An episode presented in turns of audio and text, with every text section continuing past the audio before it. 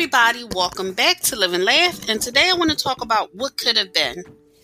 When you continue to reminisce, replay, or hold on to what could have or should have been, you will continue to hold yourself in a place of resistance.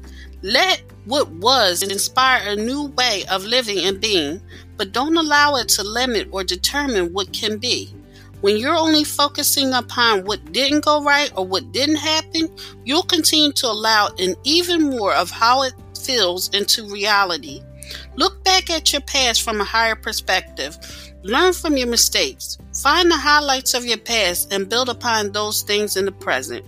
Thank you for listening. If you know anyone that could benefit from this, please go ahead and share it.